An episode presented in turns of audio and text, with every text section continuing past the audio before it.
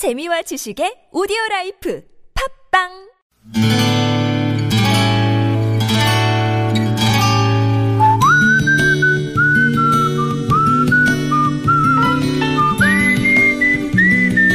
여러분 기억 속에서 여전히 반짝거리는 한 사람. 그 사람과의 추억을 떠올려보는 시간. 당신이라는 참 좋은 사람. 오늘은 경기도 의정부시 의정부 이동에 사시는 김택경 씨의 참 좋은 사람을 만나봅니다.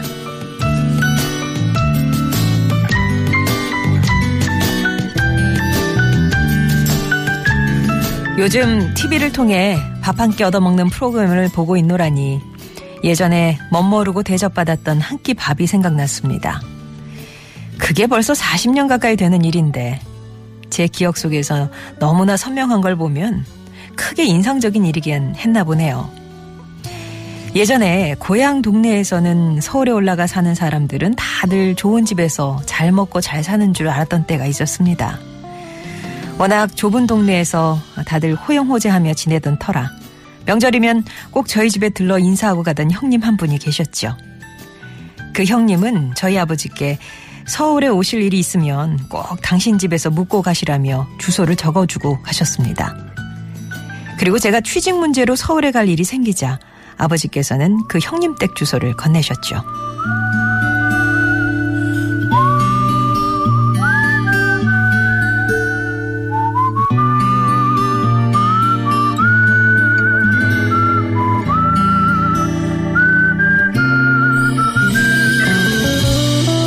나이 차가 20년이나 나는 형님 댁에서 묵는다는 게 솔직히 불편했지만 저는 아버지의 말씀을 거역할 수 없어서 이를 보고는 주소만 들고 형님 댁을 찾아 나섰습니다.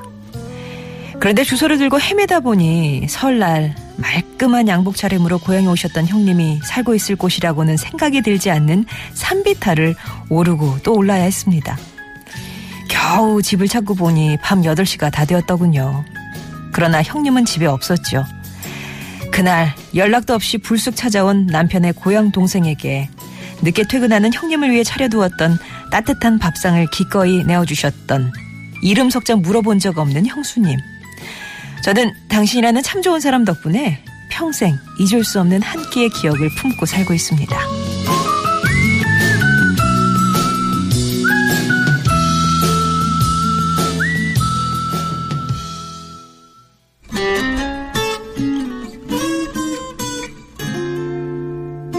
아이고 내 새끼들 그래도 밥은 먹고 해야지 여행 스케치의 집밥이었습니다. 오늘 당신이라는 참 좋은 사람은 경기도 의정부시 의정부 이동에 사시는 김택경 씨의 사연이었습니다. 40년 전 얘기니까 그때는 진짜 막 고향 그 뭐 아는 형님이다 해서 집 주소 들고 막 불쑥 찾아와도 어, 괜찮았던? 그래도 그때는 뭐 휴대폰이나 이런 게 없으니까 미리 또 연락하고 가기도 그랬을 거예요. 아무튼 김택경 씨의 그렇게 형님 댁 찾아간 사연은 그랬는데요. 그때가 실은 형수님을 한 세 번째 보는 거였다고 합니다. 그것도 이제 고향에 오셨을 때 가볍게 목례 나눈 게 전부였는데 무턱대고 찾아가서 고향 동생이다. 뭐 촌수를 굳이 따지자면 한 10천 정도 될 것 같다. 이런 구차한 얘기를 하지 않았음에도 기꺼이 형님을 위해 차려두었던 밥상을 내어주셨다고 합니다.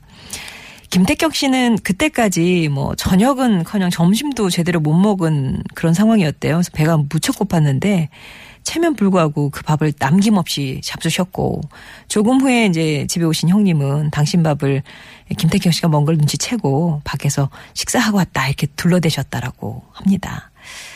당시 형님네는 여덟 식구가 단칸방에 살고 계셨는데 차마 거기 끼어서 잘 수는 없어서 밥 먹고 그냥 근처 여관을 잡을 요량으로 일어섰다고 하는데요.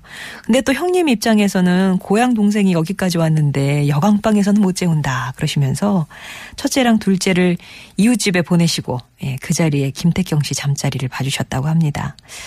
일곱 명이 엇누워서 칼잠을 잤지만 밥도 꿀밥에 잠도 꿀잠을 잤던 그런 기억이라고요. 지금 형님 내외는 이미 세상을 뜨셨지만 지금도 그때 생각하면 막 가슴이 뜨거워지신대요.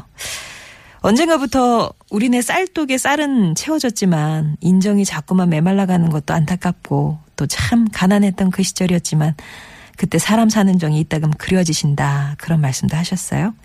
김태경 씨께는 가족사진 촬영권 보내드리겠습니다. 송정의 좋은 사람들 3부는요, 이렇게 여러분 추억 속에 예, 참 좋은 사람 사연을 함께 합니다. 여러분 인생에 점 찍고 가신 분들, 예, 소중한 추억들 얘기 들려주시면 되는데요. 어, 그냥 뭐 추억이 아니더라도 고마운 마음, 음, 지금의 미안한 마음, 지금의 사랑하는 마음, 이렇게 직접 말하기 힘든 그런 마음을 또 담아주셔도 돼요. 그냥, 어, 일단 저한테 신청을 하시고 나서 저희가 작가가 전화를 걸면 뭐 이런 일이 있었어요라고 말로 풀어주시면 되는 거니까요. 이게 글 쓰는 거에 대해서는 부담 안 가지셔도 되고요. 그리고 금요일에 2주의 음성편지 참여 신청도 함께 받습니다. 음, 나는 목소리 직접, 예, 내 목소리를 하련다 하시는 분들은 역시 음성편지 이렇게 네 글자만 보내주시면 참여 신청하시는 겁니다.